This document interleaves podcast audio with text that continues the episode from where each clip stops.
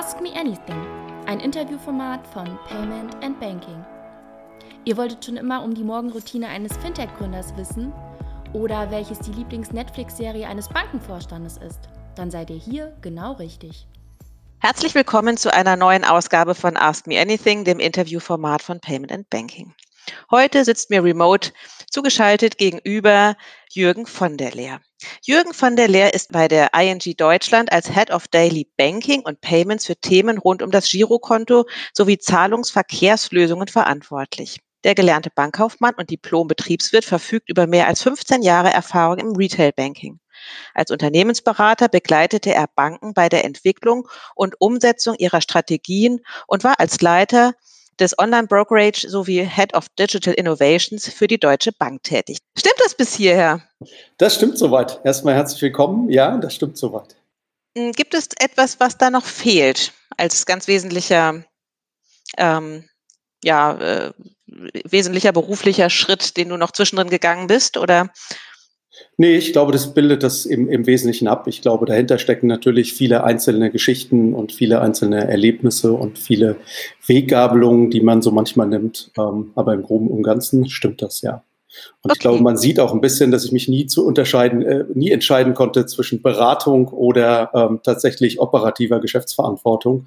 Und wenn ich ehrlich bin, finde ich auch beides tatsächlich spannend, sich wirklich mit Details zu beschäftigen mhm. und aber gleichzeitig auch das eher größere Bild ähm, zu malen und Dinge in den Gesamtzusammenhang stellen zu können.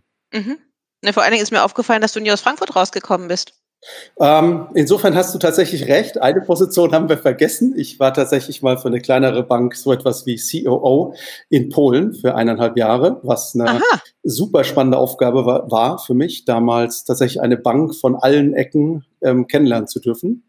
Mhm. Weil die Chance, eine Chance, die man selten hat, aber das war schlicht und einfach der Größe der Bank geschuldet, dass ich äh, tatsächlich in alle Bereiche reinschauen konnte, von Treasury über das klassische Kundengeschäft, Backoffice-Tätigkeiten, IT, sehr, sehr viel Breite kennengelernt. Ich glaube, das hat auch tatsächlich meinen weiteren Weg etwas geprägt. Insofern, das war eine tatsächlich sehr spannende Zeit. Haben wir fast vergessen.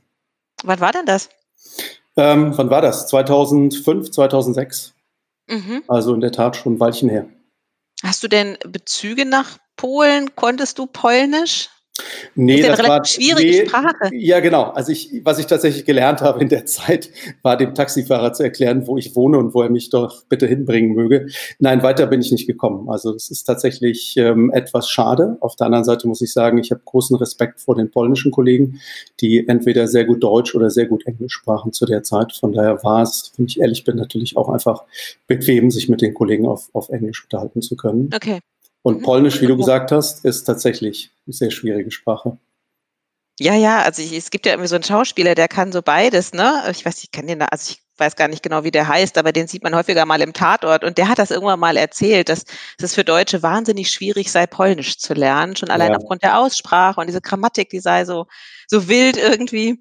Ja, in der Tat. Man hat auch tatsächlich, wenn man dann neben Kollegen, die Polnisch sprechen, in Restaurants sitzt und die bestellen, das Gefühl, das ist, dauert alles unglaublich lange. Also die Sprache ist auch sehr, sehr blumig und sehr, sehr mhm. ausführlich. Mhm. Okay. Insofern, nein, gehört nicht zu meinen Talenten. Wo, wo, war das in Polen? In Warschau. Direkt in Warschau. In Warschau, mhm. genau. Okay. Aber ähm, nochmal kurz zurück. Ich meine, wo, wo, kommst du denn ursprünglich her? Und äh, kann man das an deinem Namen ablesen von der Lehr? Hat das irgendeinen Fluss, den ich nicht kenne? Oder wo bist du äh, groß geworden? Nein, ist tatsächlich ähm, aus der Hugenottenzeit stammt der Name. Und ähm, hat sich äh, sozusagen gehalten. Ich glaube, man könnte wahrscheinlich hinter dem von einiges vermuten, dass leider nichts übrig geblieben. Also ich muss tatsächlich noch ganz normal einem, einem spannenden Job nachgehen, um meinen Lebensunterhalt zu verdienen. Aber grundsätzlich zu der Frage, wo komme ich her? Ich bin in Mannheim geboren und auch in der, in der exakten Mitte zwischen Heidelberg und Mannheim aufgewachsen, Heidelberg zur Schule gegangen, in Mannheim meine Bankausbildung gemacht, habe dort BWL studiert und ähm, immer noch sehr großen Bezug durch meine Liebe zum Eishockey nach Mannheim. Ach ja, klar. Die sind nicht schlecht, ne? Ja. Vorvergangenes Jahr Meister geworden. Vergangene Saison wurde ja dann bekanntermaßen wie viele andere Sportserien abgebrochen ja. aufgrund der Corona-Entwicklung. Ja. Okay. Ja, ich hatte gesehen, dass du äh, in Mannheim äh, gelebt hast und auch in Wales. Und dann habe ich mich gefragt, wen du schlechter verstanden hast, die Walisern oder die Mannheimer. Aber das ja, ich kann mich aber noch tatsächlich sehr, sehr gut erinnern, als ich äh, mit dem Auto nach Wales gefahren bin, ähm, kurz vor Studienbeginn und äh, nach dem Weg fragen musste und ich wirklich tatsächlich nichts verstanden habe. Die Dame war sehr bemüht, mir den Weg zu erklären. Ich habe es, ich habe es ehrlich gesagt kaum verstanden. Und also hat sie denn Englisch gesprochen? Hat sie denn ja, Englisch gesprochen oder Walisisch? Wenn man sie fragen würde, hat sie Englisch gesprochen. Für mich ja. war das tatsächlich eher Walisisch. Ähm, ja, aber man gewöhnt sich auch daran und ja, auch Mannheimer sind nicht ganz einfach zu verstehen. Ich habe zumindest versucht, das mir nicht anzugewöhnen. Kannst du es denn oder sind deine Eltern zugezogen? Ähm, meine Eltern sind tatsächlich zugezogen. Die kommen ähm, aus Ostdeutschland. Ähm, ja, ich glaube, ich konnte das als Kind und ähm, ich durfte das zu Hause nicht, was, glaube ich, auch ein sehr guter Schritt meiner Eltern war. Von daher ähm, bin ich tatsächlich hochdeutsch erzogen worden. Mhm. Ja, ist im beruflichen Umfeld manchmal von Vorteil, oder? Wenn man In der Tat. dann nicht so sofort hört, dass man. ja, ich muss immer lächeln, wenn ich, wenn ich Menschen aus meiner Heimat irgendwie höre. Ähm, es gibt ja auch einen bekannten Virologen, der aus meiner Gegend stammt. Und das ist dann, manchmal hört man den, den Einschlag dann doch durch. Aber äh, produziert es in dir sowas wie ach, Heimatgefühl oder oh Gott, Mannheimerisch klingt so schrecklich? Ähm, nein, das produziert in der Tat Heimatgefühl. Also ich, ich weiß, wenn man nach Mannheim kommt als äh, Zugezogener, dann ist es schwierig, die, die schönen Seiten dieser Stadt zu entdecken. Und da gibt es auch tatsächlich nicht viele, aber sie gibt es und am Ende ist es Heimat. Das wird, glaube ich, jeder von uns nachvollziehen können. Ja, na, ich habe ja neulich ein relativ ähm, umfassendes oder ausführliches äh, Ask Me Anything mit dem Björn Goos von Stokart gemacht. Mhm. Ja. Die sitzen ja in Mannheim. In dann Tat, war ich auch genau. Genau, und dann war ich eben vor Ort und dann habe ich ihn auch gebeten, er dürfe jetzt das hohe Lied auf Mannheim singen und fand viele positive Aspekte über diese Stadt, wo ich dann so okay. dachte, ja, er hat total recht. Ne? Also ja, ich glaube, ich glaube, die Umgebung ist einfach fantastisch und ähm, in der Tat, ich habe auch ein bisschen die Nähe zu Heidelberg genossen und beide Städte sind ja schon sehr kontrastierend. Oh ja, in der Tat, auch architektonisch. Ja. Okay, aber wie, wie ging es dann weiter? Du sagst, deine Eltern sind zugezogen. Ähm, hast du irgendwie schon immer Bankbezug gehabt oder äh, war das für dich immer klar, in welche Richtung du gehen wollen würdest? Nee, das war, das war total unklar. Also wenn ich, wenn ich äh, zurückdenke an meine Kindheit, dann habe ich viele Dinge mit meinen Eltern sehr, sehr gerne gemacht, auch gerne einkaufen gegangen, was ich heute auch noch sehr gerne tue. Was ich gehasst habe, war mit meiner Mutter zur Bankfiliale zu gehen und Überweisungen abzugeben oder ähm, sonstige Dokumente. Das fand ich immer persönlich total langweilig. Hätte man mich damals gefragt, ob ich mir jemals vorstellen könnte, für eine Bank zu arbeiten, wäre die Antwort sehr klar Nein gewesen. Ähm, ursprünglich wollte ich auch tatsächlich mal Arzt werden. Ähm, habe dann meinen Zivildienst in einer Klinik gemacht nach dem Abitur und musste dann feststellen, dass ich mich mein Leben lang mit Krankheiten beschäftigen müssen. Das wäre jetzt nicht das hätte mich auf Dauer nicht, nicht glücklich gemacht. Also ich habe mhm. da sehr viele Erfahrungen gesammelt während des Zivildienstes, ähm, sehr, sehr wertvolle, auch die mich persönlich geprägt haben. Mhm. Dafür bin ich dankbar, aber ebenso klar war auch, das äh, wird nicht mein Beruf.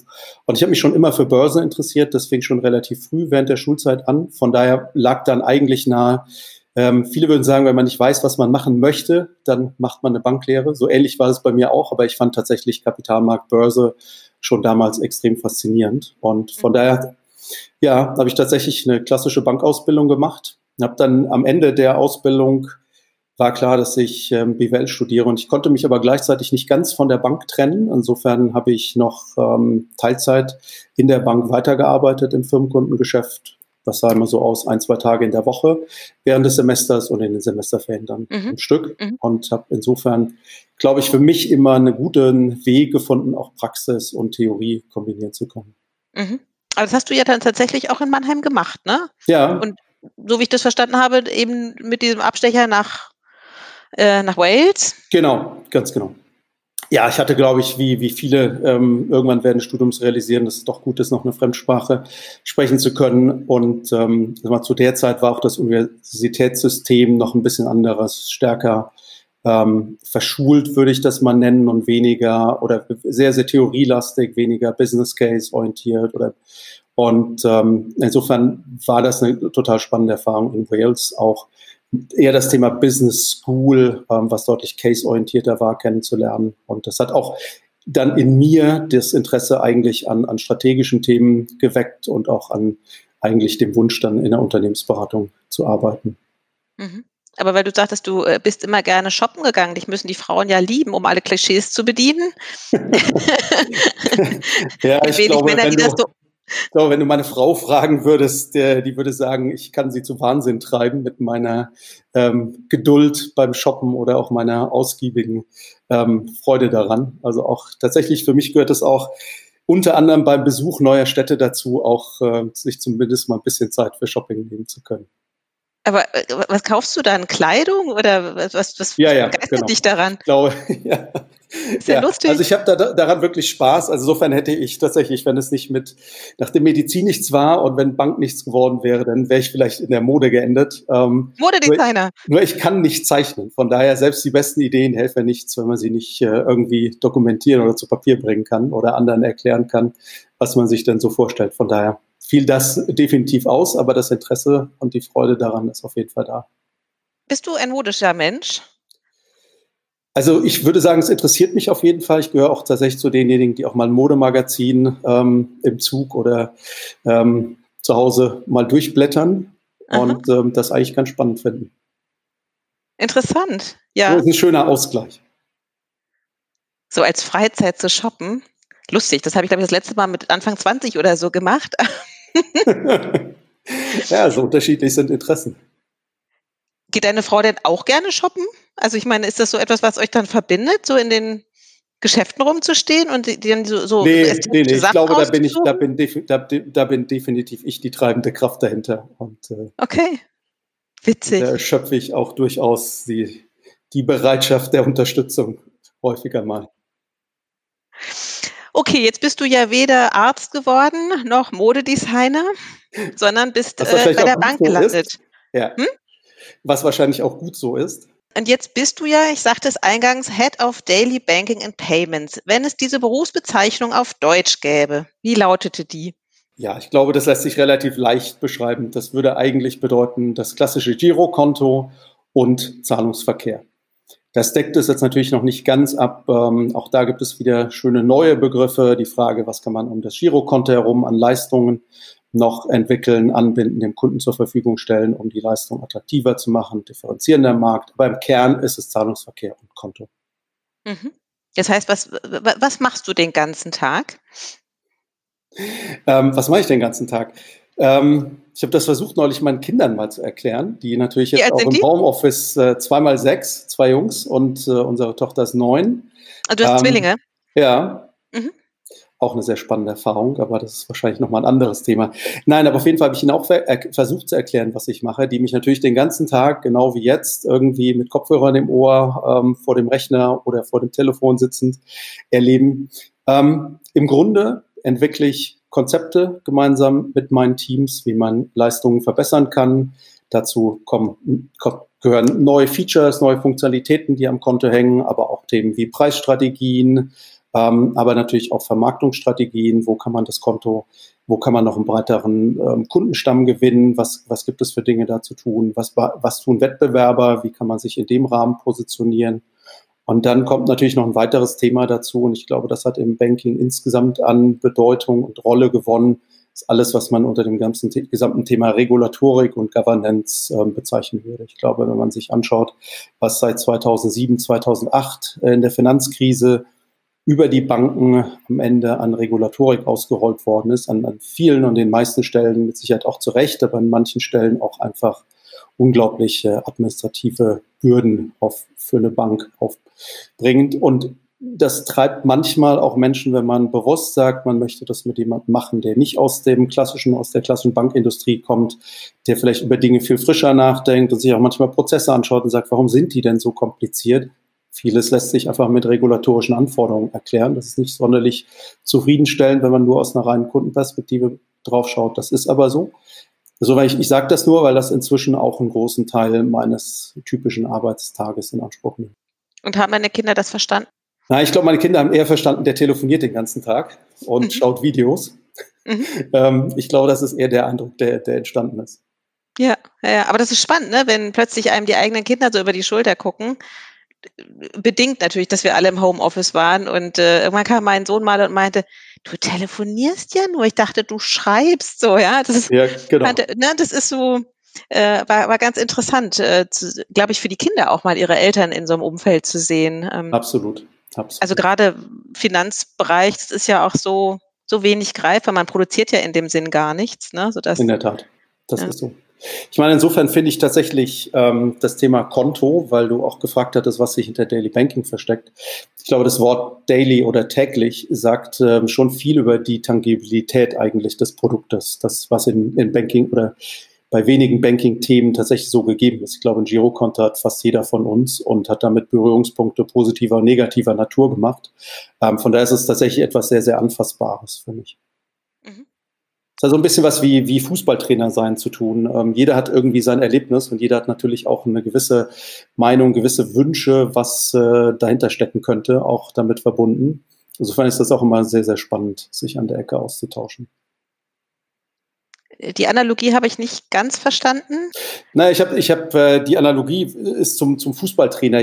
Man hat ja manchmal das Gefühl, dass in Deutschland ganz viele Fußballtrainer sitzen und mhm. ähm, immer besser wüssten, wie man eine Mannschaft aufstellt. Und so empfinde ich das auch Thema sozusagen also. Zahlungsverkehr oder Konto, weil das einfach mhm. so tatsächlich zu den täglichen Erlebnissen, die jeder von uns hat, gehört und jeder so. seine Erfahrung mhm. auch sammelt. Mhm. Ich weiß nicht, ob du das verfolgt hast, aber wir haben ja bei Payment and Banking, haben wir uns ja auch so ein bisschen dieses Themas ähm, Kinder und Geld, Konten, Girokonto angenommen. Wie, wie gehst du damit um? Also ich meine, wenn du eine neunjährige Tochter hast, hat die schon Berührungen damit, außer dass der Papa das irgendwie macht, wenn er zur Arbeit fährt? Ja, das ist tatsächlich eine ganz spannende und für mich äh, oder für uns als Eltern unbeantwortete Frage, ehrlich gesagt. Ähm, Sie bekommt ihr Taschengeld. Das bekommt sie tatsächlich noch bar ähm, in ihre Spardose oder beziehungsweise bei den Jungs ist noch die Spardose, bei ihr ist es schon der Geldbeutel. Ich bin mir aber dessen bewusst, dass das, das fördert sicherlich auf der einen Seite ein bisschen das, das bessere Gefühl für Geld, das noch bar in der Hand zu haben. Auf der anderen Seite suchen wir tatsächlich noch auch nach Lösungen, wie man ihr das auch in einer, in eher immateriellen oder digitalen Welt näher bringen kann. Natürlich hat sie auch ihr Sparkonto, auf das sie Geld einzahlt, aber das ist dann für sie gefühlt auch weg. Und ähm, jetzt tatsächlich ein digitales Medium, um zu bezahlen, das hat sie noch nicht. Ähm, ich habe tatsächlich in einem meiner äh, früheren Jobs mir da mit einem Team mal sehr viele Gedanken dazu gemacht, wie man eigentlich eine Spardose digitalisieren könnte für den Kunden und da auch spielerische Aspekte reinpacken kann. ich glaube, inzwischen gibt es ja auch das eine oder andere Startup, das sich mit dem Thema beschäftigt ich glaube, so eine richtig, ähm, ich glaube, es ist alles sehr, sehr noch am Anfang der Entwicklung. Ähm, aber ich glaube, das ist zumindest was, auch was, was mich als, als Eltern tatsächlich beschäftigt. Wir haben uns damals auch sehr viel mit pädagogischen Konzepten auseinandergesetzt. Ähm, ich habe dann auch immer so die Idee, man könnte jetzt auch Leistungen im Haushalt, die Kinder mal vollbringen, keine Ahnung, Spülmaschine ausräumen oder sowas ähm, mit, mit kleinen ähm, spielerischen Elementen und kleinen Incentivierungen verbinden. Gibt da natürlich andere pädagogische Konzepte, die sagen, naja, am Ende, und das, das teile ich persönlich auch eher, das gehört irgendwie se selbstverständlich zum Familienalltag und Leben dazu. Ähm, warum soll ich da jetzt irgendwie 10 Cent auf äh, irgendwelche Sparziele einzahlen oder ähnliches. Aber ich glaube, da das ist ein sehr spannendes Feld, was für mich noch nicht so richtig ähm, geklärt und noch nicht richtig gelöst ist. Also weil du sagtest, ihr habt äh, da schon äh, Lösungen gesucht. Wie, wie, wie, wie weit war euer, euer Gedanke schon und warum habt ihr es dann letztendlich nicht umgesetzt? Ich glaube, das, das war tatsächlich schon relativ weit im Sinne von ähm, auch, ich kann mich noch erinnern, war ein ganz toller auch wirklich physischer Pilot einer, einer Spardose, in die man irgendwie 10 Cent einwerfen konnte, die dann quasi digital über eine App ähm, sich auch wirklich in digitales Geld umgewandelt hat. Ich glaube, am Ende war das, war keiner der, der Investoren, und damit meine ich jetzt dann unter Umständen auch in dem Falle Vorstand oder, oder Board, das Investitionsentscheidungen trifft, ähm, bereit, auch keine externen Investoren in, in so etwas wirklich zu investieren. Insofern war da, ist es leider bei einer interessanten Erforschungsaufgabe geblieben. Ich bin mir aber sicher, das wird kommen und irgendjemand wird das Thema nochmal aufgreifen und entsprechend auch umsetzen. Okay, dann springe ich jetzt mal zu Frage, ich weiß gar nicht, 38. Ähm, wäre das ein, ein, ein Grund für dich, vielleicht auch mal was Eigenes zu machen? Also du bist ja jetzt immer im, im Angestelltenverhältnis gewesen, glaube ich, ne? Ja, so, in der Tat. mit sowas dann zu sagen, jetzt ähm, habe ich schon so lange mit ähm, im Angestelltenverhältnis gearbeitet und äh, habe so viel Kontakt zu jungen, dynamischen Startups, habe vielleicht selber eine gute Idee. Das mache ich jetzt selbst. Ja, also ich stelle mir die Frage eigentlich äh, sehr, sehr regelmäßig. Ähm, ich komme aber immer wieder zu der Erkenntnis, dass ich tatsächlich sehr gerne mich mit neuen Ideen beschäftige, mich auch sehr gerne mit, mit, mit Fintechs oder grundsätzlich Startups ähm, zusammenarbeite und austausche. Ich muss aber auch an der St gleichen Stelle mal erkennen, es gibt auch tatsächlich Dinge, die ich in einem größeren Unternehmen spannend finde und von daher ähm, für mich die Frage, die ich damit beantwortet habe, nee, kommt für mich nicht in Frage. Vielleicht ist aber ein ehrlicher Teil davon auch, dass ich davor sehr, sehr großen Respekt habe. Ja, das kann man wirklich haben. Ne? Also Gründung ist, sage ich auch mal, Hut ab für Leute, die sich das trauen auch. Ne? Ja. Ja. ja. ich glaube, man darf nicht unterschätzen, dass man in einem, in einem, festen Anstellungsverhältnis im Grunde fast in einem risikofreien Raum unterwegs ist. Und ich meine, man, man gewöhnt sich ja auch gewisse, gewissen Lebensstandard an und den einfach zu riskieren, dazu gehört, gehört für mich ganz, ganz viel Mut. Mhm, absolut. Und ich habe da in der ja, Tat sehr, sehr großen Respekt davor. Und ich glaube, es ist immer nur ein Unterschied, ob man jetzt mit 25 nach der, nach der Ausbildung ähm, etwas gründet, der man nicht, nichts zu verlieren hat in dem Sinne, mhm. oder ob man das tatsächlich aus, einem, aus einer auch Verpflichtung gegenüber einer Familie und oder anderen ähm, Dingen heraus tut. Also von daher, wahrscheinlich ist die ehrliche Antwort, ähm, ich finde das total spannend, deswegen beschäftige ich mich gerne in den Bereichen. Wahrscheinlich hat mir persönlich der Mut gefehlt. Dann lass uns doch mal kurz über also ich, ich muss das jetzt mal fragen, sagt ihr Inc., sagt ihr ING, was ist denn jetzt eigentlich richtig? Also ich glaube, wenn ich einen Taxifahrer in Frankfurt die Adresse nenne, dann sagt er immer, ach zur DIBA. Also ist das immer noch drin, ne? ja, das ist auch bei, bei, bei Kunden ist das definitiv noch so drin. Ähm, war auch Fangen die dann an zu summen? auch das habe ich tatsächlich, also ich kann das nicht, aber auch das, das habe ich tatsächlich bei einem Taxifahrer schon erlebt. Ähm, ich, ich finde diese Werbung, die war so präsent mit dem Dirk Nowitzki, ja. glaube ich, war es. Ja, ne? genau, also, genau. Die ist ja auch schon zehn Jahre her, ich habe keine Ahnung. Und trotzdem, ne? Nein, er ist, er ist tatsächlich für uns noch als ähm, Repräsentant und als Werbefigur auch in dem einen oder anderen Spot tatsächlich noch präsent mhm. und ähm, war auch eine Schlüsselfigur in, beim Bauen der Brücke zwischen DIBA zu ING in Deutschland. Ich sage tatsächlich aufgrund der, der, ähm, der internationalen Kollegen, mit denen ich auch arbeite, ING. Mhm. Ähm, aber es ist für den Deutschen natürlich schwierig, weil Inc. verbindet man tatsächlich eher mit Diplom Inc. oder, ähm, oder ähnlichem. Ähm, insofern war Dirk Nowitzki bei der eine, eine, ganz starke oder hat eine große Rolle gespielt bei der Brücke zwischen DIBA zu, zu ING. Mhm. Er hat ganz viel für das Bewusstsein auch, ne, der hierzulande für diese neue Bank auch gemacht, ne? Auch das Thema Direktbank oder sowas, ne? Das ist irgendwie, das hat er gut, also das habt ihr gut hingekriegt. Gut, es war vor deiner Zeit, aber. Ja, aber äh, ist auch ein, ist auch ein ganz toller Typ. Also ich habe auch immer den Eindruck, ich durfte tatsächlich einmal bei einem Spot dabei sein, ähm, der richtig Spaß daran hat aber für dich der falsche Sport, ne, wenn du Eishockey-Liebhaber bist.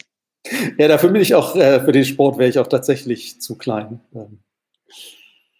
Ja, der ist riesig. Also ich meine, aus meiner Perspektive sieht immer jeder groß aus, aber der ist ja wirklich riesig. Ja. Ja. ja, ja, ich muss immer schmunzeln. Wir haben tatsächlich bei uns im Büro das ein oder andere Foto ähm, hängen, ihn und von ihm und, und einem Kollegen oder Kollegin, und dann sehen alle so klein aus im Vergleich. Und selbst wenn die 1,80 sind oder so, dann ja, genau. trotzdem irgendwie noch drei Meter genau. nach oben. Also ich würde daneben auch trotz meiner 1,84 sehr klein aussehen. Ja, verrückt, ne? Oh, ich stelle mir das immer so vor, ich bin ja nun sehr klein, aber wenn man so ein sehr großer Mensch ist und wirklich über alles hinweg gucken kann, aber anderes Thema. Alles ähm, seine Vor- und Nachteile. Genau, aber, warte mal. Ähm, genau, also die ING, wir einigen uns auf ING, ja? Ähm, ist ja nun die meinen Recherchen nach die äh, größte Direktbank in Deutschland, oder? Stimmt genau. das?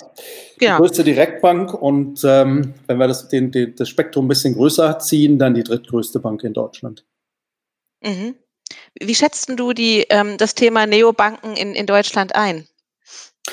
Ich glaube, ich, ähm, also erstmal beobachte ich das natürlich super interessiert und ich finde das für die Banken, wenn ich jetzt aus einer eher traditionellen Bankensicht da, da drauf schaue, begrüße ich das absolut, weil A, ist Wettbewerb immer gut, B, ähm, kommen da ganz viele neue Ansätze, Ideen, zu denen, in die sich vielleicht klassische Geschäftsbanken aufgrund unterschiedlicher Gegebenheiten nicht zwingend reintrauen würden, in den Markt, verändern das Kundenbewusstsein, die Kundenanforderungen und führen natürlich auch dazu wieder zu grundsätzlich mehr Innovationen in, im Markt.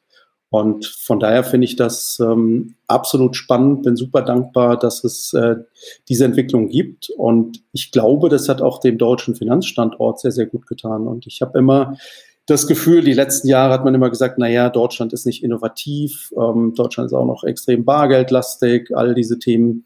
Ähm, letztendlich finde ich trotzdem, dass sich der deutsche Markt auch Richtung Innovation enorm schnell und enorm gut entwickelt hat. Mhm. Aber es ist ja zu beobachten, dass ja doch auch einige neue Neobanken auch aus dem Ausland nach Deutschland kommen. Ähm, wird der Markt nicht langsam ein bisschen eng?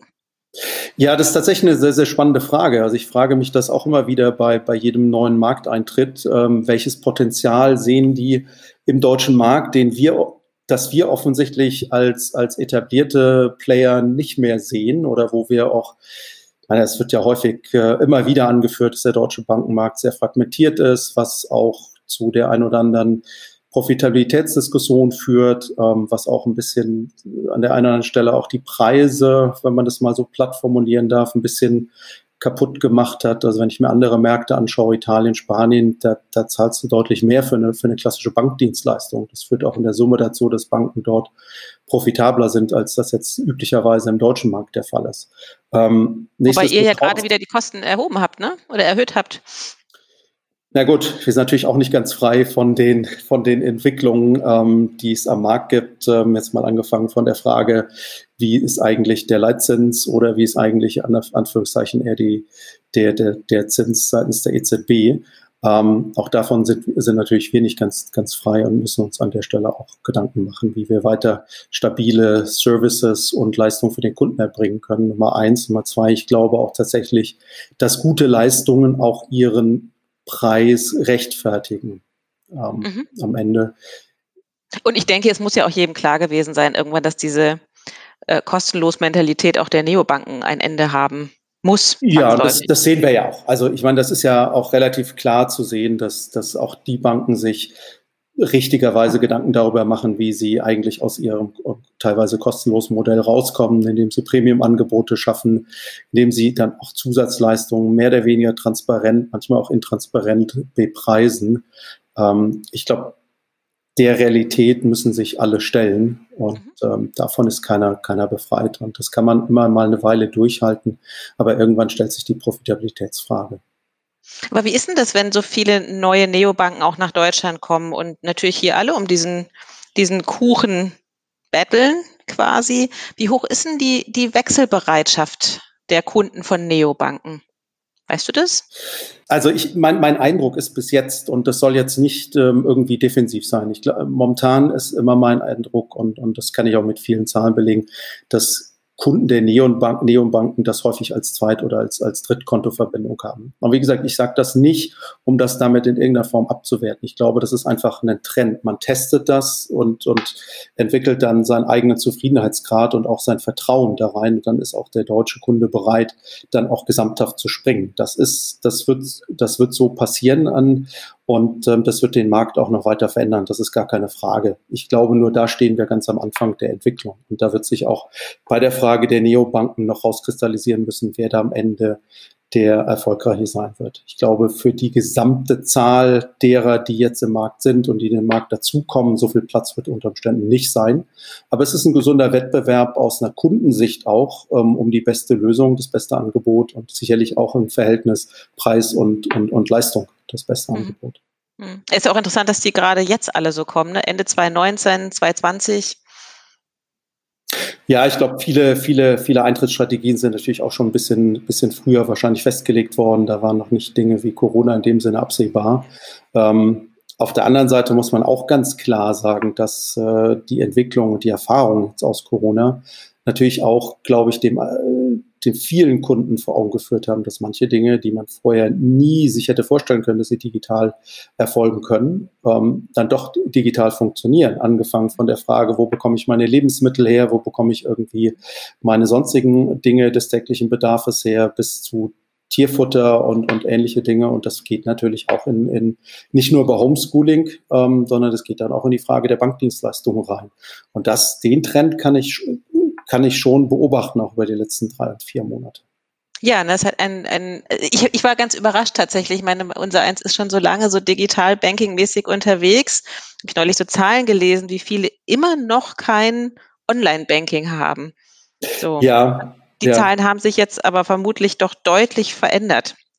Genau, das ist so. Also zum einen, man sieht ja teilweise, dass der ein oder andere Broker jetzt auch gerade im Wertpapiergeschäft Schwierigkeiten hatte, die, die Flut der Depoteröffnung auch tatsächlich zeitnah abzuwickeln. Ähm, ich glaube, das zeigt so ein bisschen auch, auch ähm, ohne dass man es jetzt quantifiziert, aber sozusagen zumindest mal in der Perzeption den Trend und die Entwicklung.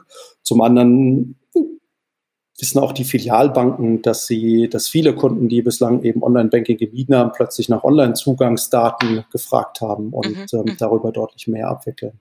Mhm. Jetzt arbeitest du ja für eine holländische Bank, also die Niederländer sind ja da sehr viel weiter. Ähm, wie merkst du das im täglichen Business? Na, ich glaube, dass das, das allererste, was ich merke, ist ähm, natürlich der Unterschied zwischen der deutschen und der niederländischen Mentalität. Ich glaube, die Niederländer sind immer erstaunt, wenn sie Ideen entwickeln, wie konsequent wir als Deutschen das dann umsetzen und häufig viel konsequenter, als sich das die Niederländer vorgestellt haben. Das ist dann immer mal so, beschreibt so ein bisschen das Verhältnis auch zwischen der Tochter in Deutschland und der niederländischen ähm, Muttergesellschaft. Aber ganz klar ist, dass Niederländer deutlich eher bereit sind, Dinge zu probieren und Dinge auch zu verwerfen, wenn sie nicht funktionieren. Auch schlicht und einfach damit umzugehen, dass nicht alles funktionieren kann und nicht alles perfekt sein muss. Ähm, nicht, das, nicht umsonst sind wir relativ früh auf, auf agile ähm, Entwicklung, agiles Management, agile grundsätzliche Organisation der, der Bank umgestellt. Das ist natürlich ganz stark auch äh, gekommen aus der, aus der niederländischen Mutter und der Überzeugung heraus, dass man eine komplett andere Fehlerkultur auch schaffen muss. Ähm, ich glaube, das ist das eine, um das mal sozusagen kulturell einzugrenzen. Ähm, das andere ist, dass, und das hängt wahrscheinlich auch ein bisschen an der Kultur Niederländer, natürlich auch, und das hat auch hat mit der Kultur, wahrscheinlich auch mit den geografischen Gegebenheiten zu tun, ähm, in der Tat, wie du schon gesagt hast, viel digitaler sind, als wir das in Deutschland bisher waren.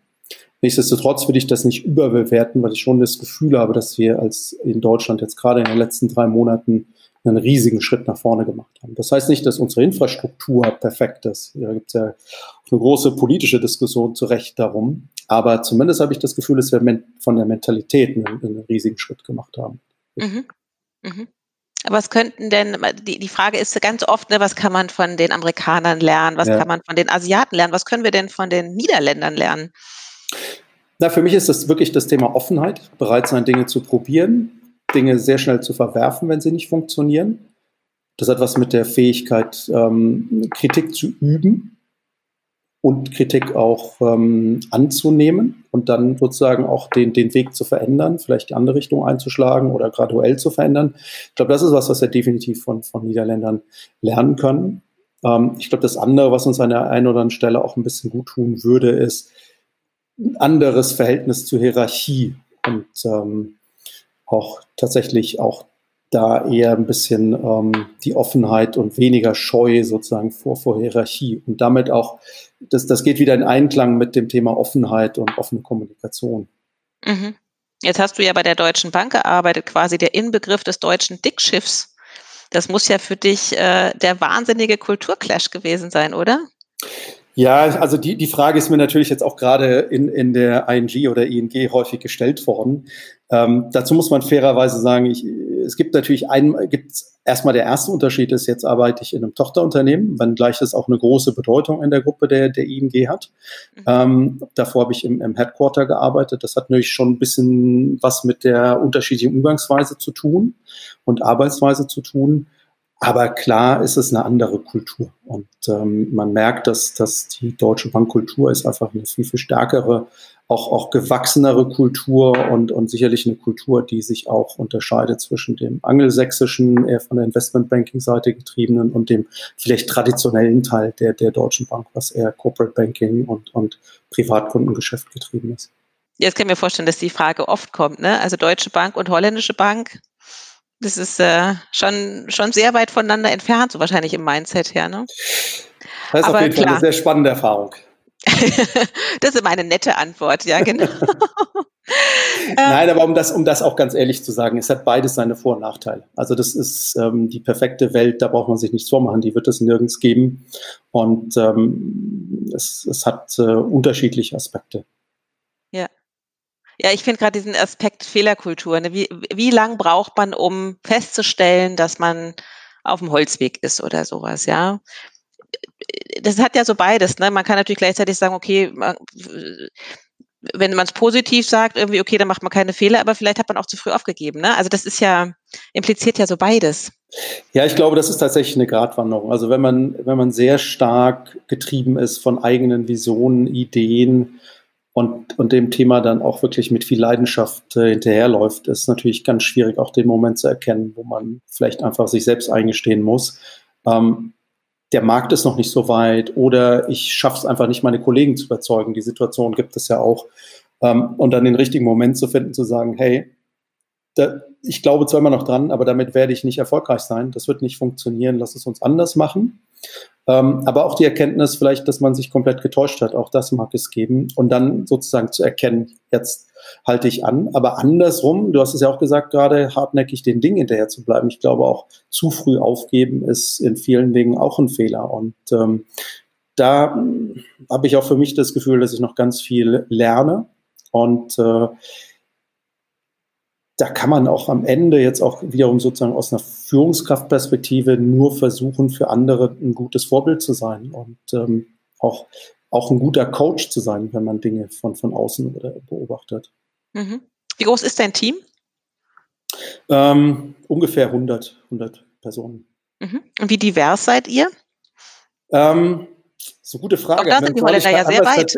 Haben wir uns tatsächlich neulich mal angeschaut. Wir, wir, wir, nehmen auch das Thema ähm, Diversity sehr, sehr ernst. Ähm, also erstmal ist es insofern divers, als dass es IT ähm, ähm, als auch ähm, sozusagen klassisch Menschen mit, mit Business Skills ähm, beinhaltet. Es beinhaltet auch UX-Designer, ähm, auch, auch Datenanalysten. Also von daher ist es erstmal sozusagen von dem, von dem inhaltlichen Hintergrund sehr, sehr divers, ähm, was sozusagen die, die Verteilung auf ähm, kulturelle Hintergründe betrifft, ist jetzt bei mir ja, also ist eine gewisse Diversität da, aber es würde jetzt wahrscheinlich noch nicht allen Ansprüchen, die man sich definieren kann, Genüge tun. Insgesamt in der ING haben wir schon eine extrem diverse Kultur und ähm, unterstützen auch den, den Austausch unter den einzelnen Ländern. Also wir haben so schöne Programme, die heißen einmal Short-Term Assignments oder Long-Term Assignments, die ähm, tatsächlich fest institutionalisiert sind und auch die,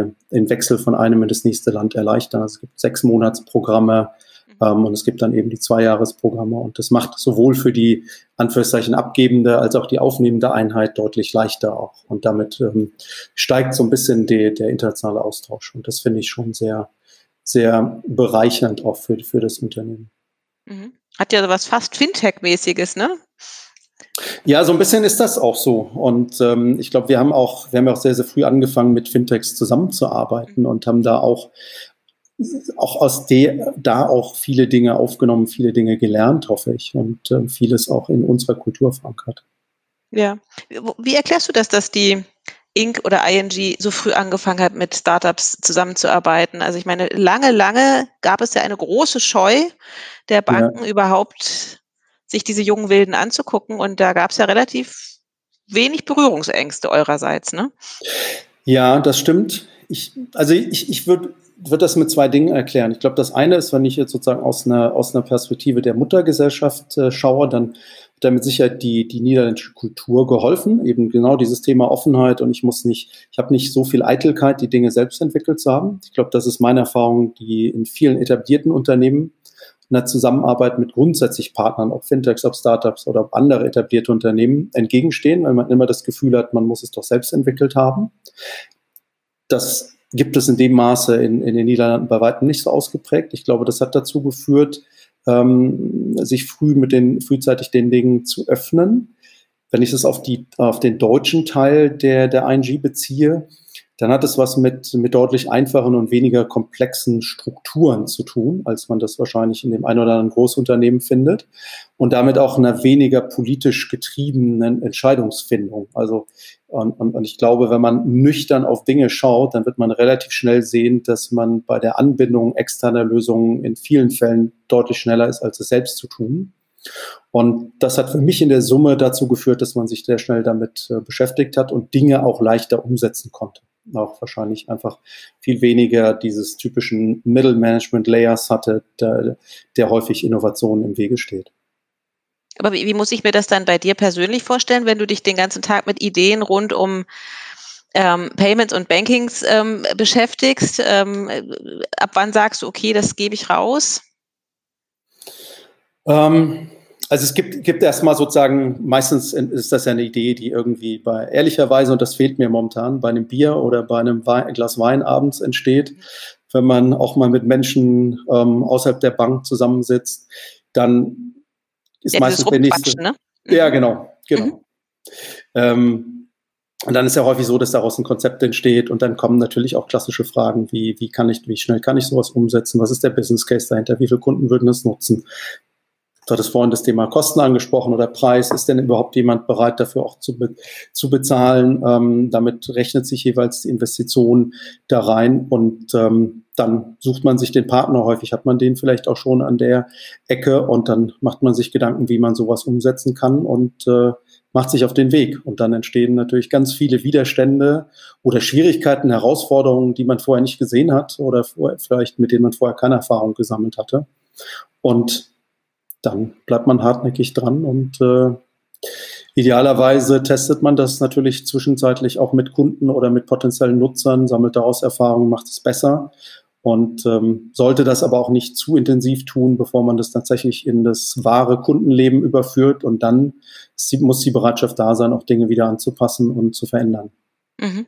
Nicht alles folgt dem idealtypischen Zyklus, aber ich habe schon den Eindruck, dass sich da grundsätzlich die Industrie einen riesigen Schritt voran bewegt hat, die letzten zwei, drei Jahre.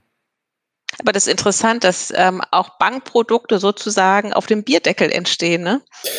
Naja, genau. Ich hatte ja vorhin auch gesagt, dass das Regulatorik oder, oder grundsätzlich Governance-Themen zunehmend auch den, den Alltag gestalten. Ähm, insofern sind da natürlich Banken gegenüber vielleicht dem einen oder anderen nicht regulierten Unternehmen oder weniger regulierten Unternehmen in einer schwierigeren Position. Also ich meine, wenn ich, wenn ich dir das, die, das tollste Feature, sagen wir mal, Kontoanalyse-Feature anbiete oder die tollste Kreditkarte in die Hand drücke und du gehst in den, in den Handel und kannst damit nicht bezahlen, weil wir gesagt haben, na, wir können das ja mal testen, ob das funktioniert. Das ist natürlich ein riesiges Problem. Das hast du, wenn du bei anderen Dingen ähm, tut man, kann man sich da vielleicht mal ein bisschen leichter tun. Aber eines ist klar, wenn du ein Wertpapier verkaufst, dann willst du, dass es verkauft wird in der Sekunde. Und ähm, wenn du im Geschäft stehst, dann möchtest du, dass deine App beim Bezahlen funktioniert. Da möchtest du nicht, äh, dass wir mit dir experimentieren. Ähm, ja, ja, klar. Klar. So, und ich glaube, das ist tatsächlich ein bisschen anders, wenn mal der ein oder andere Musikstream nicht funktioniert, dann ärgert man sich, aber da geht die Welt nicht unter. Mhm. Ja, naja, und äh, der, der, der, Reputationsverlust ist natürlich auch nicht so hoch. Ne? Also das ist ja im, ja. Gerade was das Thema Geld anbelangt, ist der Kunde ja sehr, sehr sensibel. Ja. Und insofern, das muss man immer mal so ein bisschen zur Ehrenrettung, wenn man über mangelnde Innovationsbereitschaft von Banken oder grundsätzlich mhm. ähm, Finanzinstituten spricht, mhm. ähm, einfach mit anführen, dass das mhm. eine große Hürde ist und zu Recht. Ich meine, es ist, keiner von uns möchte, dass, dass, dass mit seinen Finanzen etwas schiefläuft. Ja, naja gut, ihr habt ja jetzt aber auch äh, 2018, glaube ich, habt ihr ja Lendico gekauft und ja. gestern ist dann groß durch die Presse gegangen. Wir hatten es auch, ne? Äh, die Inc. kooperiert mit Amazon. Ähm, jetzt hatten wir es gerade über das Privatkundengeschäft. Ähm, was heißt denn diese, diese Kooperation für eure Ausrichtung künftig? Ja, also wir, New wir things to come oder? Ja, das würde ich, das, äh, das, äh, das kann man, glaube ich, auch darunter subsumieren. Ich, ich fange vielleicht mal so ein bisschen mit der Geschichte der Bank an, weil das zumindest für mich interessant war, als ich ähm, mich das erste Mal mit der ING richtig beschäftigt habe. Im Grunde ist ING ja dadurch groß geworden, dass sie einfach Sparprodukte zur richtigen Zeit angeboten hat. Man könnte auch sagen, den Zeitgeist getroffen hat. Und ähm, daraus hat sich sozusagen die Bank weiterentwickelt in eine richtige Privatkundenbank, an der es eben Konto gibt, auch ein Depot gibt und ähm, am Ende auch über die Scalable-Kooperation eine, eine Vermögensverwaltung digitaler Natur. Und ähm, wir haben uns dann irgendwann auch die Frage gestellt, ist das alles oder haben wir nicht noch weitere Potenziale? Wholesale Banking oder, oder das Firmenkundengeschäft kam dann dazu. Und ähm, wenn man sich das dann näher anschaut, dann sieht man relativ schnell, es gibt ein Segment der kleineren Unternehmen, Small and Medium Enterprises, das wir gar nicht bedeck, äh, abgedeckt haben bislang, ähm, wo, wo aber ein riesiges Wachstumspotenzial ist. Genauso auch in das Segment eher vermögendere Kunden, also das ganze Thema Wertpapierberatung. Ähm, das, was du jetzt gerade angesprochen hast, Lendico, war tatsächlich so ein bisschen der Katalysator oder die Beschleunigung, um in das ähm, Geschäft mit den kleineren, mittleren Unternehmen zu kommen. Durch, äh, und da hat die Akquisition, hat das schlicht und einfach nicht nur beschleunigt, sondern ermöglicht hat auch ähm, tatsächlich das Momentum gebracht. Auf der Basis ähm, kam irgendwann der Punkt auf, dass, dass Amazon sich auch die Frage gestellt hat, wie kann sie denn eigentlich ihr Geschäft stärker betreiben? Wie schaffen sie das denn eigentlich, auch Händler eine Anschubfinanzierung zu bekommen, um auch dort ihre, ihre Vielfalt im Angebot zu steigern? Und so passten die zwei Dinge, wir mit unserer Kreditexpertise und den voll digitalisierten, schlanken Prozessen, die wir dank der Lendico-Akquisition haben. Und auf der anderen Seite, dass die, die große Breite an, an Händlern, die auch Finanzierung suchen, passte perfekt zusammen. Daraus ist die Kooperation entstanden, die gestern announced wurde. Jetzt, äh, das ist so eine Frage, die fällt mir gerade ein. Aber wie ist denn das? Also im Moment machen ja alle Händler, haben ja ganz große Schwierigkeiten. Profitiert Amazon davon, weil sie Onlinehandel sind oder profitieren sie gerade nicht davon und werden gar keine Kredite abgerufen, weil sich viele diesen Schritt gar nicht trauen? Na, ich glaube, du, ich glaube, es passieren unterschiedliche Dinge im Markt. Ähm, zum einen ist natürlich Amazon der große Profiteur der, der letzten Monate oder der Entwicklung der, der letzten Monate.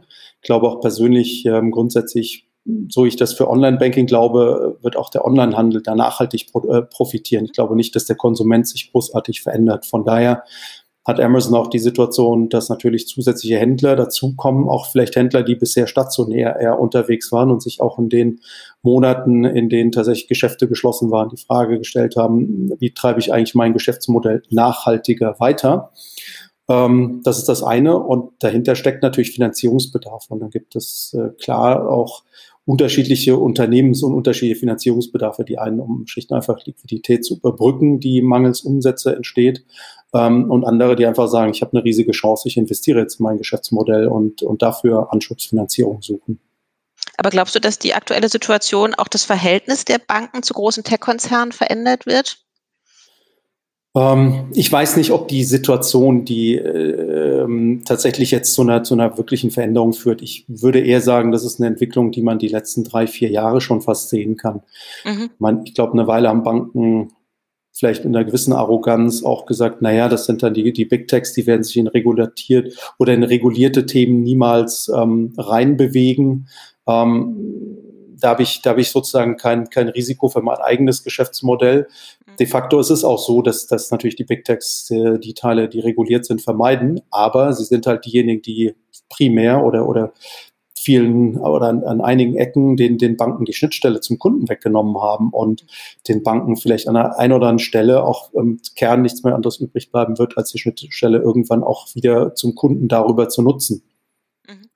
Was das für die einzelnen Margen bedeuten kann, ist eine ganz andere Frage. Aber ich glaube, das wird eine, eine, eine viel stärkere Symbiose werden zukünftig, weil die einen entdecken, dass sie sich vielleicht gar nicht so weit ins Banking reinwagen wollen und ähm, aber und die anderen einfach merken, dass, dass viele der Kontaktpunkte zum Kunden weg sind.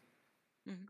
Deswegen bin ich persönlich auch sehr, sehr dankbar, dass, dass wir grundsätzlich von vornherein einfach ein digitales Geschäftsmodell haben. Wenn ich alleine die ja.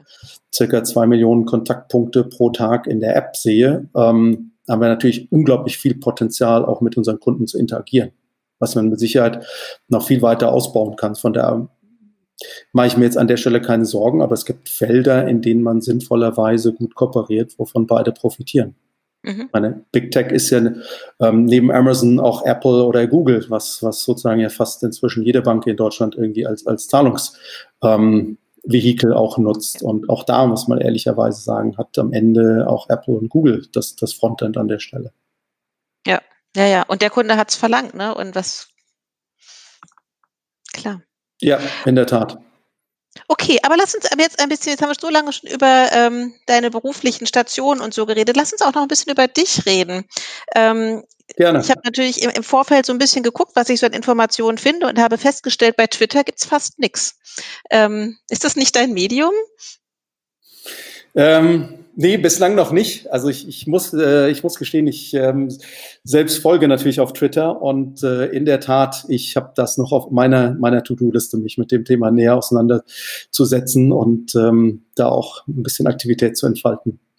Warum? Also ich meine, du könntest ja auch die Entscheidung treffen zu sagen, brauche ich nicht. Also na, ich glaube, es sind immer, also ich glaube, es sind immer so ein bisschen Phasen jetzt. Die letzten zwei Jahre habe ich mich jetzt sehr, sehr intensiv innerhalb der Bank beschäftigt, um Themen aufgleisen zu können. Und ähm, inzwischen habe ich das Gefühl, dass ich, glaube ich, jetzt auch wieder ein bisschen mich, mich nach außen orientieren kann, um da auch ein bisschen mehr Inspiration zu bekommen. Und ich glaube, das ist ja immer, wie vieles im Leben, auch so, so ein Geben und Nehmen. Und ich glaube, um auch tatsächlich zu sagen, man ist da ein fairer Empfänger von Informationen, sollte man auch Informationen und Sichtweisen teilen. Und ich glaube, da bin ich tatsächlich noch etwas schuldig.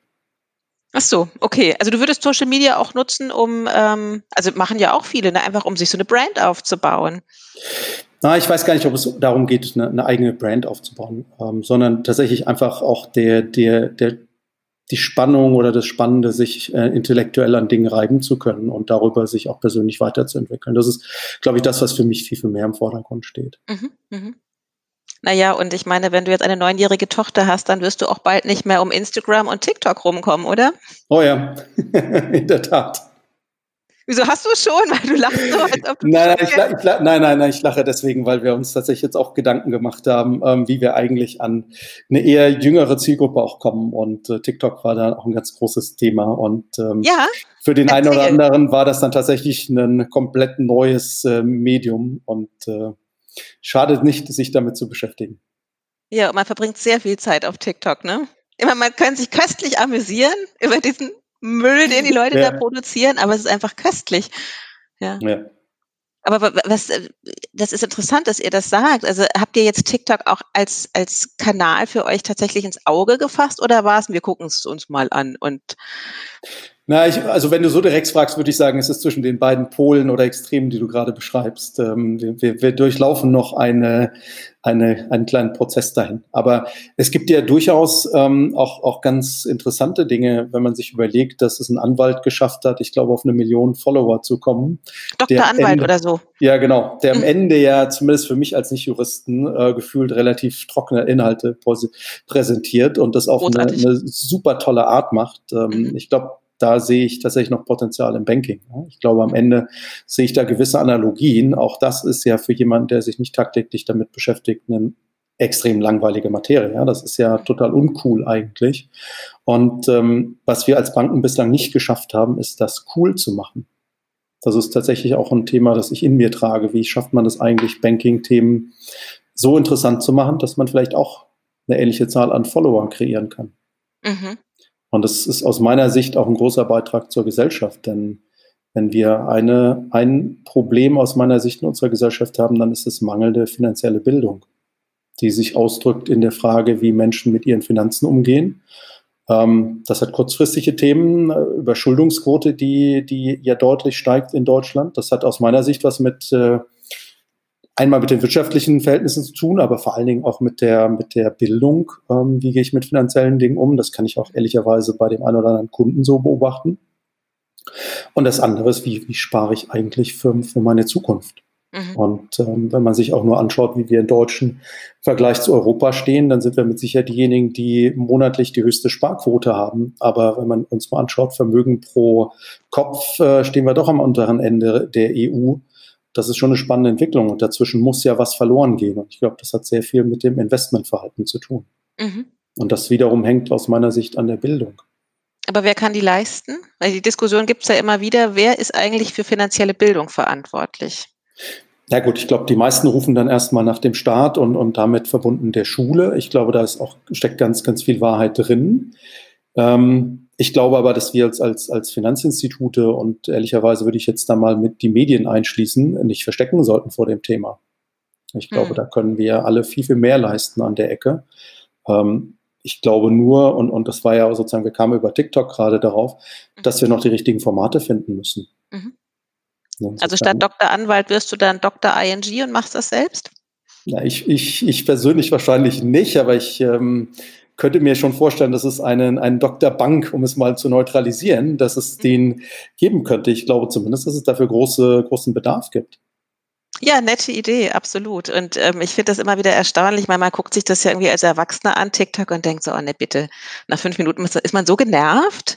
Aber wenn man dann diese Zielgruppe anschaut, die, die genau adressiert werden soll, was das für eine Faszination auf ja. äh, diese Zielgruppe ausübt und wie viel Zeit die da tatsächlich auch verbringen und sich untereinander auch über diese Inhalte unterhalten, über diese Spots, die sie gesehen haben. Das ist ein ganz großer Teil ähm, ihrer medialen Wahrnehmung, TikTok, ja. Ja. Und es gibt es ja noch gar nicht so lange. Das ist wirklich, wirklich erstaunlich, ja.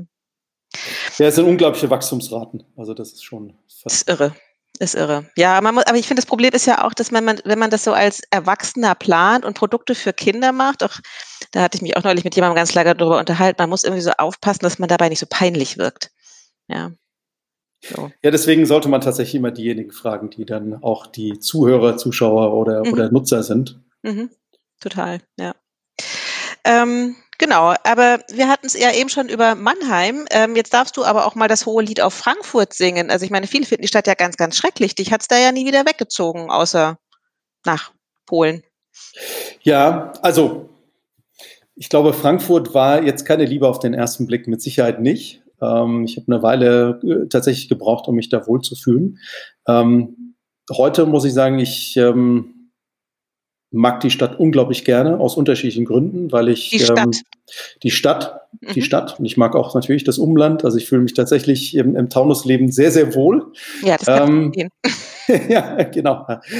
ähm, Nein, was mag ich an Frankfurt? Also erstmal die, die Internationalität und ähm, neben Berlin ist es für mich die internationalste Stadt in, in Deutschland und vielleicht auch eine der, der internationalsten in Europa. Und ich mag tatsächlich auch den Kontrast zwischen den, zwischen alt und, und äh, neu und vor allen Dingen den modernen Bürogebäuden. Das finde ich persönlich ansprechend.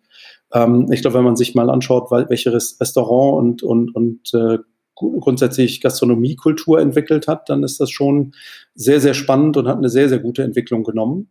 Ähm, von daher ist auch kontrastreich. Also ich fühle mich in Frankfurt sehr, sehr wohl. Und mhm. ähm, von daher zu der anderen Frage, als Banker ist es natürlich auch nicht ganz ja, ja. so einfach, sich in Deutschland aus der Stadt rauszubewegen. Ähm, aber es jenseits dessen, dass ich äh, natürlich auch andere Städte sehr, sehr spannend finde und für unsere Familie auch irgendwann mal nochmal eine Auslandsstation anstehen wird. Aber ähm, finde ich grundsätzlich eine Stadt, in der man sich absolut wohlfühlen kann. Und was ich besonders schätze, ist, äh, wenn ich das jetzt mit anderen Großstädten vergleiche, dass es am Ende ja doch eine sehr, sehr verdichtete Stadt ist. Mit, ähm, man kann ja tatsächlich noch von einem Ende zum anderen laufen, was mhm. ich auch häufiger mal mhm. tue. Mhm. Okay, weil du sagst, es gibt noch eine Auslandsstation. Also äh, wirst du beruflich ähm, sozusagen nochmal äh, verschickt oder ähm, ist das, eine, ist das eine, eine familiäre Entscheidung zu sagen? Ja, es, ist, es ist eher eine familiäre. Also es ist jetzt keine beruflich in keinster Weise definiert bis jetzt, aber ähm, ist, für meine Kinder fände ich das schon eine sehr, sehr wertvolle Erfahrung. Und, Und wo soll es dann hingehen? Nicht nach Warschau, ähm, oder? Nee, nee. ähm, ich, ich glaube tatsächlich in der Stadt, in der sie dann auch ähm, mit der Sprache eher was anfangen können. Also kann ich mir tatsächlich eher was ähm, Angelsächsisches vorstellen oder tatsächlich in Asien. Aber das ist sozusagen, ist erstmal privater Natur getrieben. Das ist noch nicht, noch nicht definiert und ähm, auch für die nächsten ein, zwei Jahre jetzt kein Thema. Okay, aber doch ein relativ naher Zeithorizont schon. Aber irgendwann würde ich mhm. das, würde ich mhm. das nochmal machen wollen. Ja, ja, total spannend. Total. Also ähm, finde ich super, wenn, wenn äh, Leute das machen und da auch dann auch, ich meine, das ist immer, viele sagen dann so, was, und mit den Kindern und dass du dich das traust und so, aber letztendlich natürlich maulen sie erstmal, aber das, was sie gewinnen, auch durch die Zeit, ne, mit den Eltern im Ausland zu sein und so, so mir nichts, dir nichts, einfach mal so nebenher eine Sprache zu lernen, das ist äh, ein, ein ganz, ganz großes Geschenk, wenn das möglich ist. Absolut. Absolut. Also ich finde, das ist eine absolute Bereicherung für, für das Leben. Und ähm, ich glaube, man muss sich ja neben der Sprache auch mit ganz anderen Dingen und anderen Herausforderungen mhm. auseinandersetzen und baut natürlich auch nochmal einen ganz anderen Freundeskreis auf. Ich glaube, das hat einen unglaublichen Wert. Ähm, mehr kann man seinen Kindern, glaube ich, nicht mitgeben. Ja, ja, ja, absolut, bin ich ganz bei dir. Ich hatte nämlich auch die Frage ne, äh, gestellt bekommen, welches Land wäre für dich reizvoll, äh, dort zu arbeiten und zu leben? Hast du ja jetzt schon so ein bisschen beantwortet, aber äh, so, unabhängig von allem, an, an welches Land reizt dich am meisten? Boah, ich glaube, das kommt darauf an, aus welcher Perspektive. Also privat bin ich ähm, oder ist meine Familie absoluter Italien-Fan. Wir genießen es, äh, die italienische Kultur. Ähm, hat natürlich jetzt auch ein bisschen, wir hatten ja vorhin auch Shopping zu tun, macht in Italien auch sehr, sehr viel Spaß. Nein, aber im Ernst. Also, genau. Also Italien und ähm, wir, wir mögen auch die Sprache sehr. Ähm, das, das hat einen, einen ganz großen Reiz, als wenn ich jetzt an Urlaub denke. Wenn ich an, an Beruf denke, dann gibt es ist natürlich China und, und grundsätzlich Asien ein, ein Markt, in dem ganz viele Dinge, ganz viele spannende Dinge entstehen, auch Dinge, die man weniger schön findet, aber ganz, ganz viele reizvolle Dinge. Ich glaube, wenn man in Richtung Innovation schaut und digital, ähm, dann ist natürlich immer noch USA eine, einer der großen, ähm, ganz, ganz spannenden Felder, wenn man jetzt mal die Entwicklung der letzten Monate und vielleicht auch die politische Entwicklung ähm, der längeren Zeit mal außen vor lässt. Mhm. Oh ja, in der Tat, ja. Was machst du in deiner Freizeit? Also viele sind ja extremst sportlich, also gerade so auch aus dem Payment and Banking Team bin ich immer wieder ganz baff. Wie viele Kilometer die auf dem Fahrrad sitzen? Oder, äh, ich, würde, ich würde jetzt gerne tatsächlich sagen, dass ich jeden Tag auf dem Fahrrad sitze und es natürlich jeden Tag ähm, laufen gehe. Ähm, ich, ich mache das nicht, also auch wenn ich Teil des Teams bin, von daher bist du ganz safe. Nein, ist es, ich bin tatsächlich so ein Typ, ich brauche immer den Anschub, wenn ich einmal wieder ähm, in dem Flow bin, dann brauche ich auch den Sport. Aber genauso ist es leider so, dass er nicht einmal aus dem Flow rauskomme, ich eine Weile brauche, bis ich mich wieder dazu motiviere. Ähm, momentan bin ich eher außerhalb des Flows, ähm, auch wenn das tatsächlich während der gesamten Homeoffice-Zeit andere oder viele ihren, den, den Sport entdeckt haben, ist das bei mir so ein bisschen zu kurz gekommen. Aber ich bin gerne draußen, also ich fahre schon, schon viel Fahrrad, aber jetzt nicht, nicht immer im Sinne von, von sportlich. Mein großes Ziel ist tatsächlich hier den, es zu schaffen, noch diesen Sommer auf den Feldberg hochzufahren, aber ich bin meinem Zeitplan weit, weit hinterher. Insofern wird das mit, mit Sicherheit Bike? mit dem Bike, genau. Ah. Also ich, ich habe noch die Hoffnung, es schaffen zu können, aber ich bin mir nicht mehr ganz so sicher, ob das gelingt. Na, für alle Nicht-Hessen, der hat knapp 1000 äh, Meter ne? und ähm, hat schon auch einen guten, eine gute Steigung irgendwann. Ja, genau. Insofern, das beschreibt, wie viel Training ich noch vor mir habe, aber es ist ein Ziel. Wie, wie hoch kämst du jetzt? ähm, boah, ich äh, Bis zur ersten Meter habe ich geschafft. Also insofern, ich würde mal sagen, die Hälfte der Höhe habe ich geschafft, aber mehr, die, die anderen 450 Meter, ähm, die muss ich noch trainieren. Ja. Ach, der Sommer hat ja gerade erst angefangen. Du weißt nicht, wie viel Training noch vor mir stehen muss, um das zu schaffen. Aber ich finde das ganz spannend, dass du auch sagst, wenn du erstmal aus diesem Flow raus bist, weil ich finde, das ist irgendwie so nett, das auch zuzugeben, weil ich meine, natürlich, wenn man dann Sport gemacht hat, denkt man so, wow, warum habe ich das nicht viel häufiger gemacht, ja? Mm, aber tatsächlich sich immer wieder zu überwinden, da in dieses Thema reinzukommen. Es gibt ja viele gute Gründe, es zu machen, aber auch sich das zuzugestehen, zu sagen, ich bin da jetzt raus und jetzt fällt es mir auch ganz schwer, da wieder reinzukommen. Wie überwindest du diesen Punkt? Ehrlich gesagt, irgendwann habe ich einfach so einen Bewegungsdrang, dann fange ich an. Mhm. Und dann muss ich auch tatsächlich den nächsten Tag wieder was machen und dann komme ich so langsam in den, in den Rhythmus rein. Ach so schnell. Ähm, naja, also dann. ja, aber bislang, momentan habe ich noch nicht das Gefühl, dass ich mich dringend wieder bewegen muss. Okay, verstehe.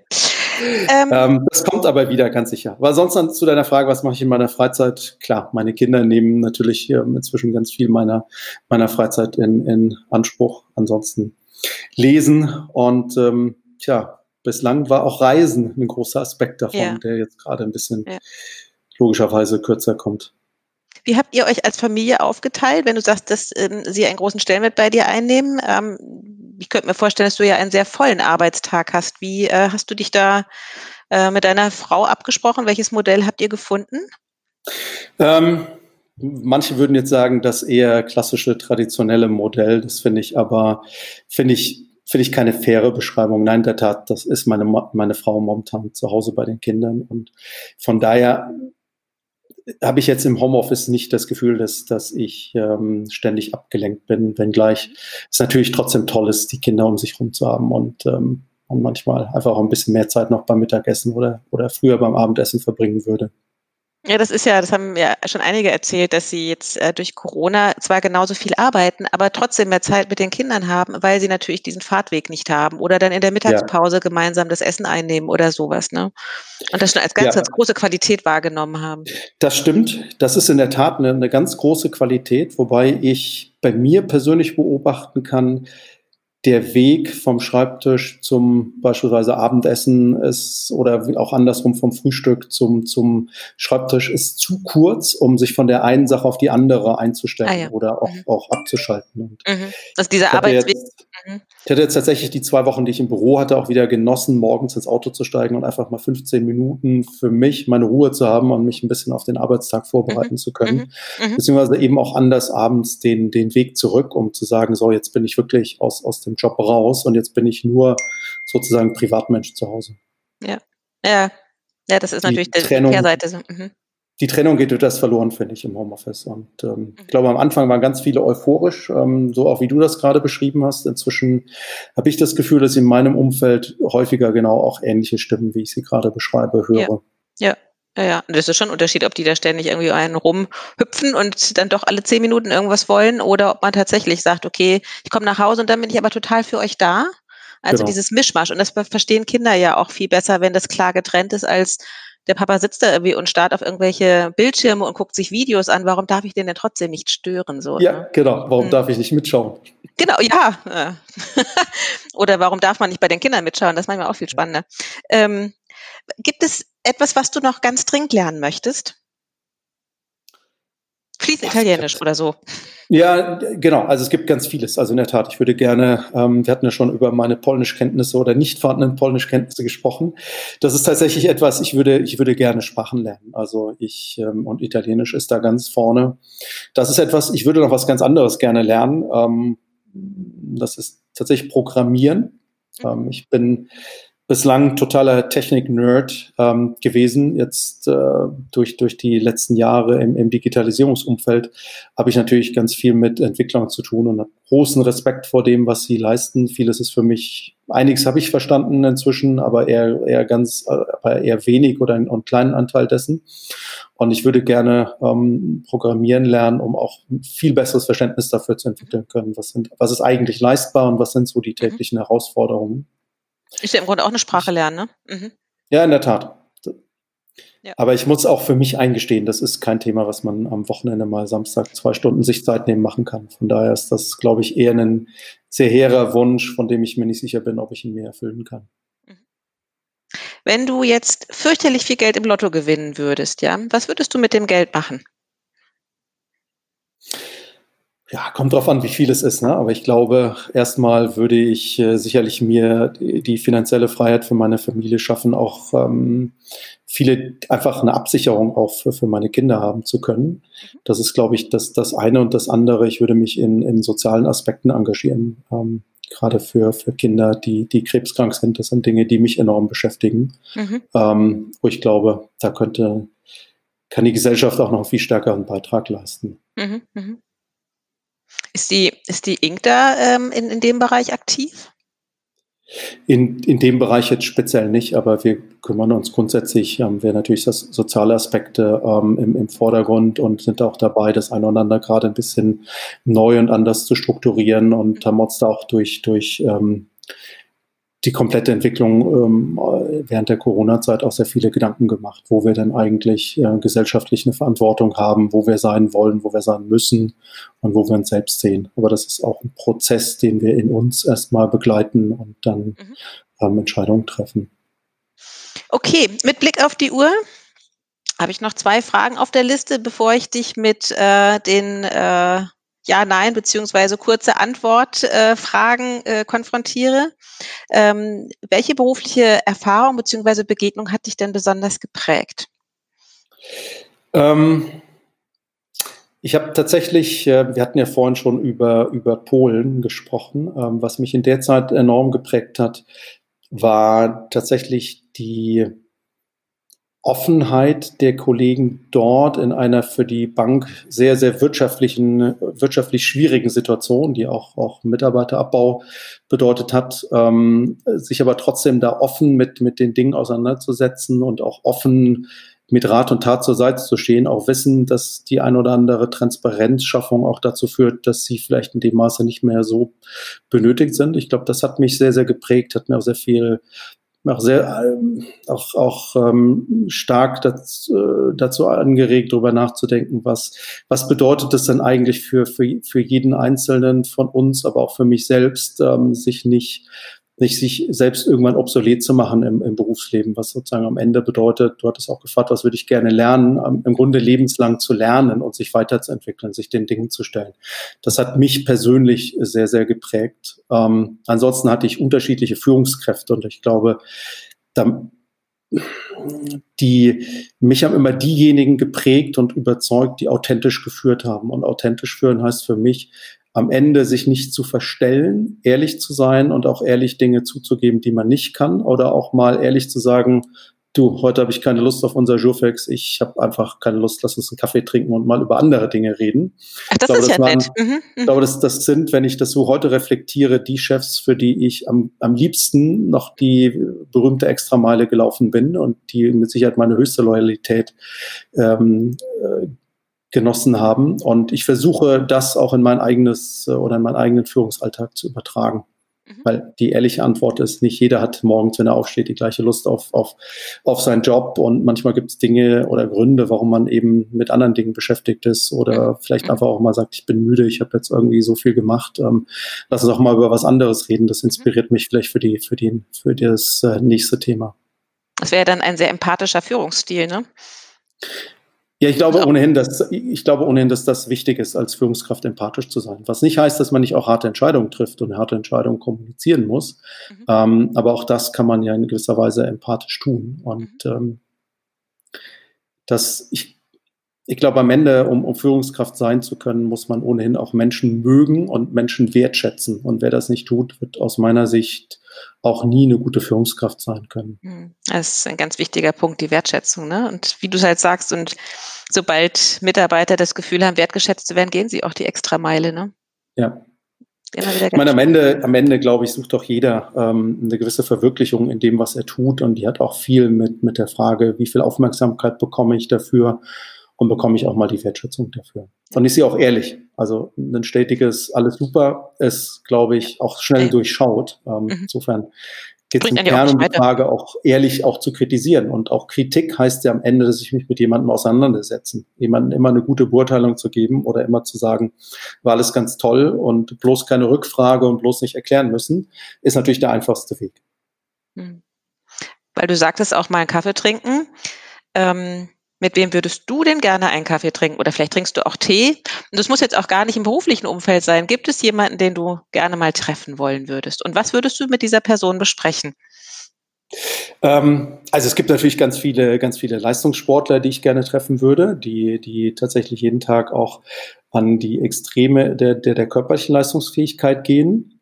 Ähm, Teamsportler, also bin mhm tatsächlich äh, riesiger Eishockey-Fan, von da gibt es den einen oder anderen Eishockeyspieler, den ich, den ah. ich gerne persönlich treffen würde. Warum? Weil ich ich glaube nicht. Nein, aber ähm, warum? Warum finde ich auch das so faszinierend? Ähm, weil es tatsächlich einer der extremst oder der der Sportarten ist, wo Teamgeist ähm, am extremsten, am stärksten gelebt wird.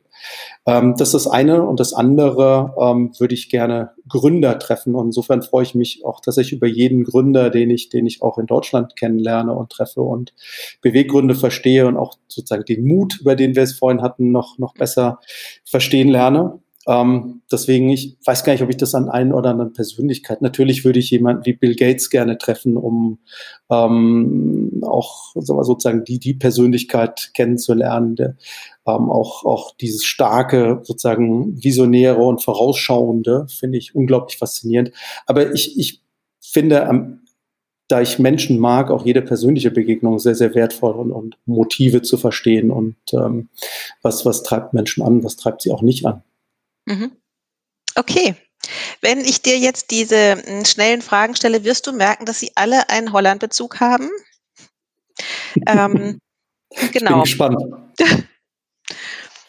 Ach, es fällt einem ja doch eine Menge dann auch zu Holland ein oder zu den Niederlanden. Man muss ja mal so aufpassen. Man sagt immer Holland, aber das ist ja nur ein Teil von den Niederlanden.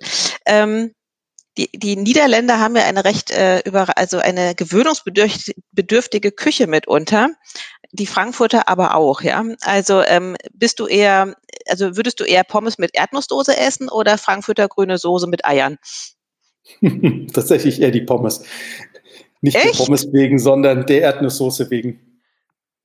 Isst du so gerne Erdnüsse? Ja. Auch so Snickers und die so? Soße. Ja, ja, genau, auch Snickers, ja, leider. Ja, okay. Dann gibt es ja ähm, Hagelslag. Kennst du das? Ja. Also Hagelslag oder Nutella? Was kommt bei dir aufs Frühstücksbrötchen? Oh, ganz klar, ganz klar Nutella. Echt? Also die ehrliche Antwort ist keines von beiden, aber wenn ich jetzt äh, müsste, dann wäre es Nutella. Okay. Ähm, holländischer Gouda oder Frankfurter Würstchen? Holländischer Gouda. Mhm. Bist du Vegetarier? Ja. Ah, okay. Berlin oder Amsterdam? Ähm, boah, ganz schwierige Frage. Berlin. Warum? Ähm, weil ich in Berlin die, die absolute kulturelle Vielfalt Falt mag und auch die, die Kontraste der, der einzelnen, ihr würdet jetzt wahrscheinlich Kieze sagen, ich würde Stadtteile sagen. Ähm, ja. Mehr als in, in Amsterdam, ja? Okay. Ja, also es ist jetzt keine, keine, keine ähm, Abwertung gegenüber Amsterdam, sondern es ist eher tatsächlich eine große, große Leidenschaft auch zur Stadt Berlin. Okay, und dann in Frankfurt. okay, deutsches Auto oder ein Hollandrad? Und damit dann auf den Feldberg hoch. Also hättest du jetzt gesagt, ein, ein, vernünftiges Fahrrad versus Auto, hätte ich vernünftiges Fahrrad gesagt. Ähm, bei dem Vergleich Hollandrad versus Auto dann ganz klar Auto.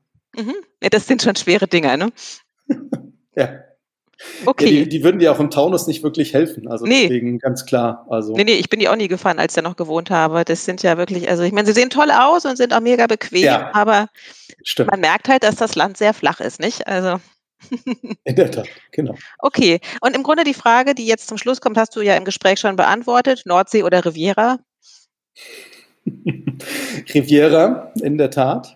Mhm. Wobei wir tatsächlich für diesen Sommer erstmalig Nordsee geplant hatten und mhm. uns dann aufgrund der überfüllten Strände dazu mhm. entschieden haben, das um ein Jahr zu parken und tatsächlich mal den mhm. Sommer zu Hause zu verbringen. Und wie du es ja vorhin äh, auch gesagt hast, ne, also der Taunus bietet da ja auch ganz viele schöne Möglichkeiten an und es gibt viel zu entdecken. Genau. Der Hessenpark mit Kindern ist ganz toll. Siehst Aber den kennt ihr wahrscheinlich schon, ne?